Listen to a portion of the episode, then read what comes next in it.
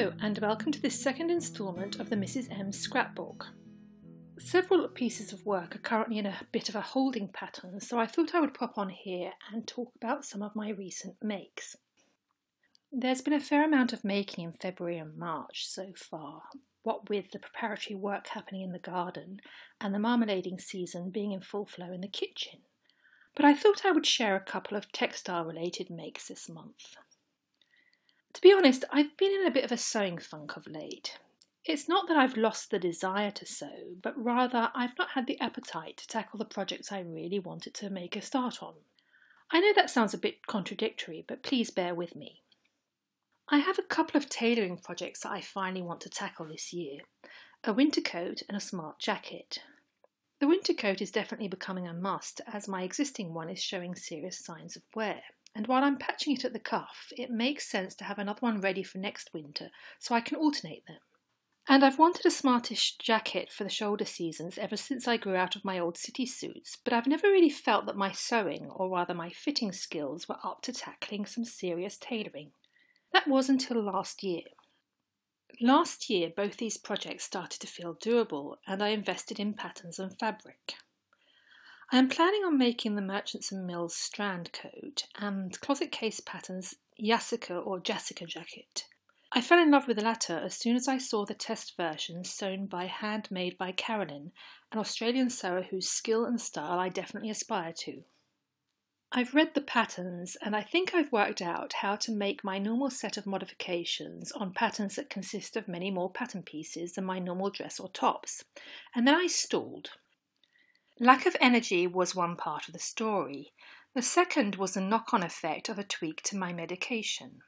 Like many people who take medication for long term conditions, pain or otherwise, the drugs prescribed can do as much harm as good. And every time my GP tries to change the dosage, my body changes size.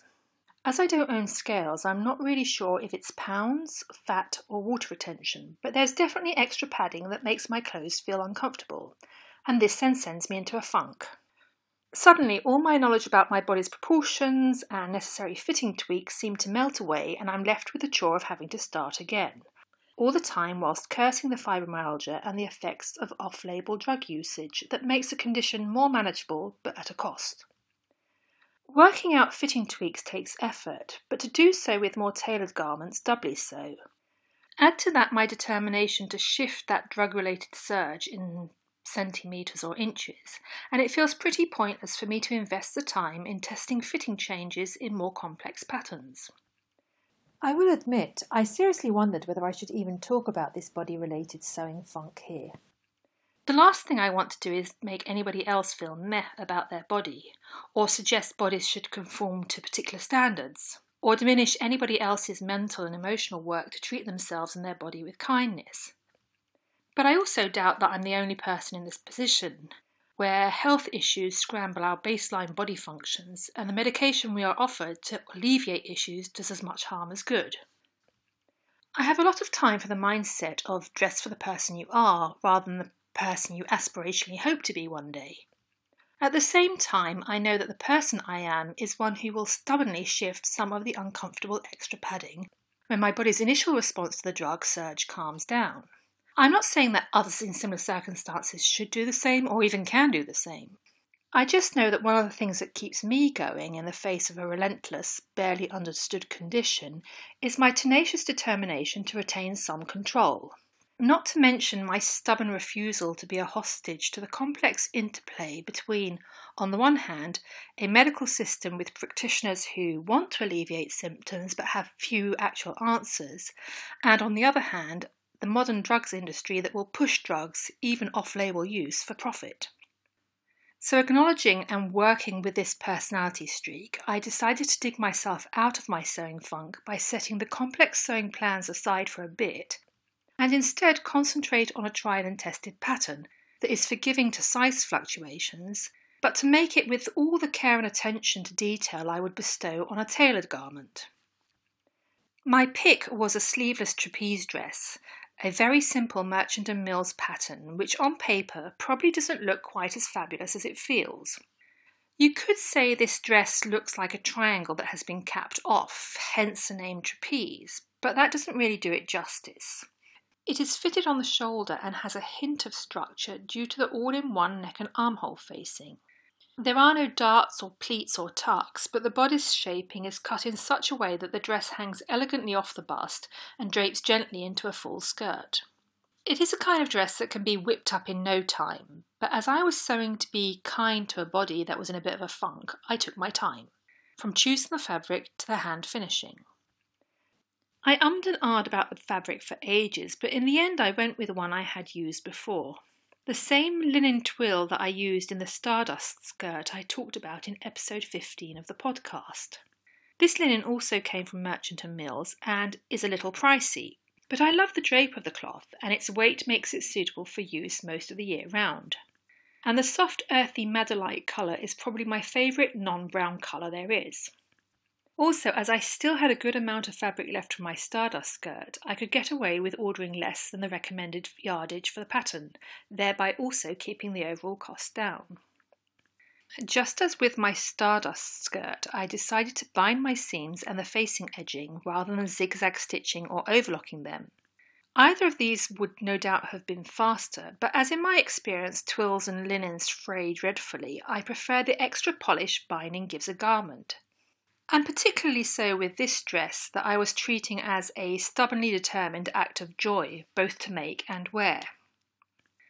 As the dress itself is the height of restraint, I thought I would go to town with the binding and make it from a cotton lawn with a lush paisley design. I had originally used this lawn for an Ogden camisole, but decided that this pattern didn't work for me. The Ogden cami by True Bias is a beautifully constructed pattern, the technique used to sandwich the straps between the inner and outer fabric produces such a stylish and clean finish. It's a kind of smart but not overly engineered approach I really like in sewing. And if you like wearing strappy tops, I would absolutely recommend you looking into this pattern. The only reason the Ogden cami didn't really work for me is that I was after a camisole pattern that I could truly use as a base layer. And for that, the Ogden cami is a bit too capacious, so I wasn't getting the clean line I was after. As this cami is cut on the bias, though, it did mean I ended up with a goodly amount of fabric that I could then turn into a luxurious bias binding. It probably took me five half days to cut the pattern, make the binding tape, sew the dress, bind the seams, and hand hem the skirt. But the mix of familiarity, beautiful fabrics, eye to detail, and gently paced hand stitching meant sewing this dress was an absolute delight and as soon as I put it on over a long sleeved roll neck t shirt and warm tights, I felt fabulous.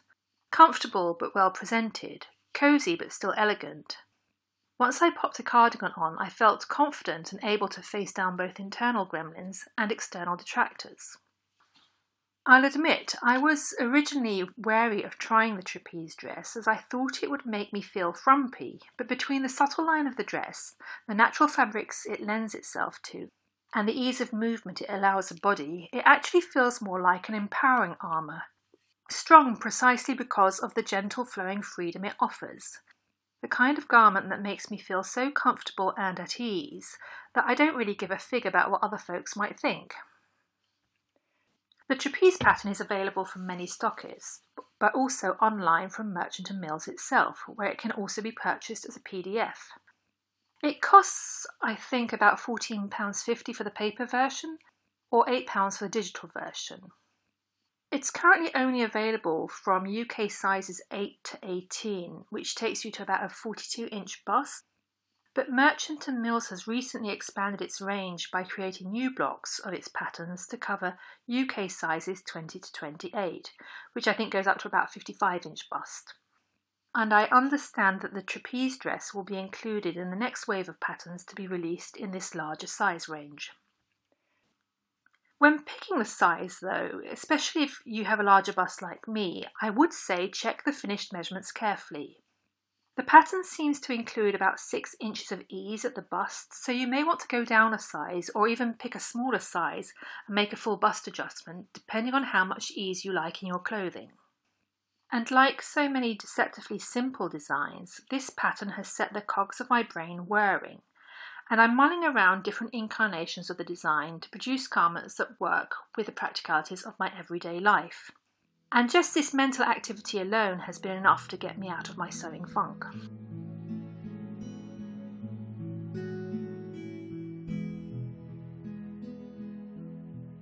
The other fibre make that has helped lift me out of my body related strop is a cardigan I'm currently working on, in particular the Tonnach cardigan by Kate Davies. I was initially drawn to this pattern because of the lace and the comfortable shape, cosy and relaxed without being oversized. As much as I like to be able to move freely in garments, more so with pain and age, I'm not a fan of oversized. I know it's been a trend for some time now in the hand knitting sphere, and a lot of people love it, but it really doesn't work for me for several reasons. On a practical level, oversized garments are costly and resource intensive. As I'm not a small person, I need a fair amount of yardage to knit a cardigan and sweater, and every extra two inches of eads just adds to that yardage and cost. With this highly pragmatic view, I am not pronouncing any judgment on anybody who enjoys knitting oversized sweaters. It's just part of my own circumstances and my own mental juggling of priorities and dilemmas. On a psychological level, oversized clothes also invariably make me feel bigger than I am. But leaving aside these two things, I actually find oversized garments uncomfortable, and it was not until I started sewing garments with sleeves that I understood how and why they made me feel uncomfortable. Oversized sweaters often involve the front and back body of the garment being significantly wider than the torso, and the shoulder line sitting halfway down the upper arm or at the elbow. Or the other approach may be to have a longer arm side with extensive body and sleeve fabric hanging below the armpit. Either way, these lines create a bunching of fabric below my armpit that my body, with its strange fuzzy awareness of edges, registers as an obstruction at best and painful at worst. Also, when the arm size sits so low, it makes it even harder for me to lift my arms. Often it means the rest of the garment rides up too, and I feel a gust of draft up the back. Also, it often makes me feel like I'm hauling a weight of fabric up just to lift my arms. This may make me sound lazy or overly precious, but as my sensory awareness is often in overdrive, I'm all about moving as ergonomically and energy efficiently as possible.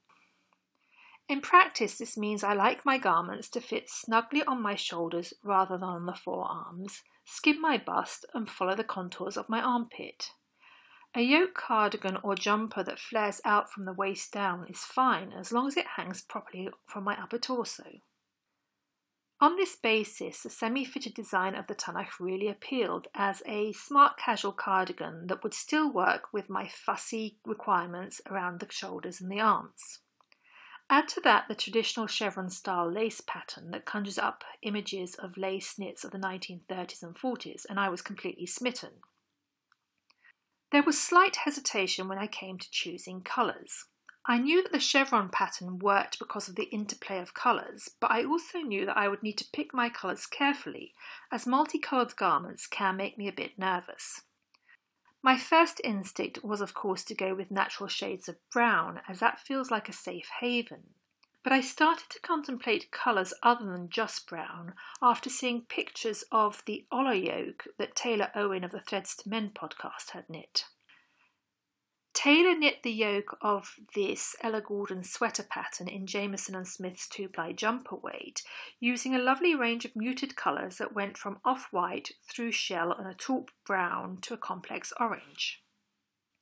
I had a number of these colours in my wall pantry for other projects, and between these and my Jamieson and Smith shade cards, I settled on the colours I would use.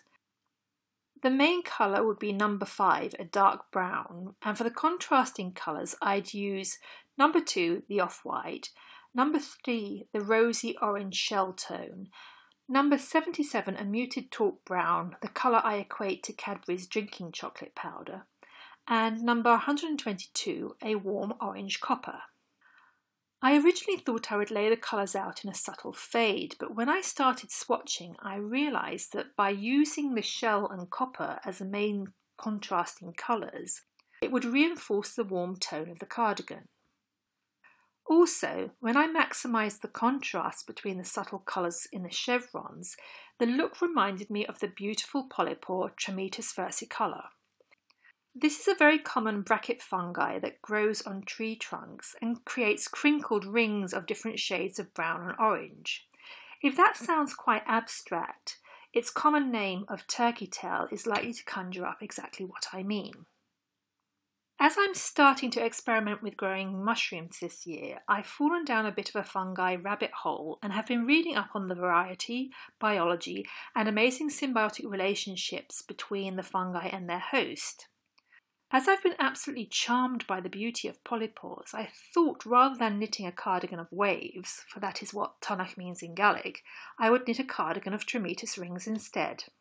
And between the gentle rhythm of the lace pattern, the comforting crunch of Jamieson and Smith's woolen spun Shetland wool, and the mesmerising beauty of the complex copper, shell, and Cadbury chocolate powder brown, every single ring of this knit is a delight.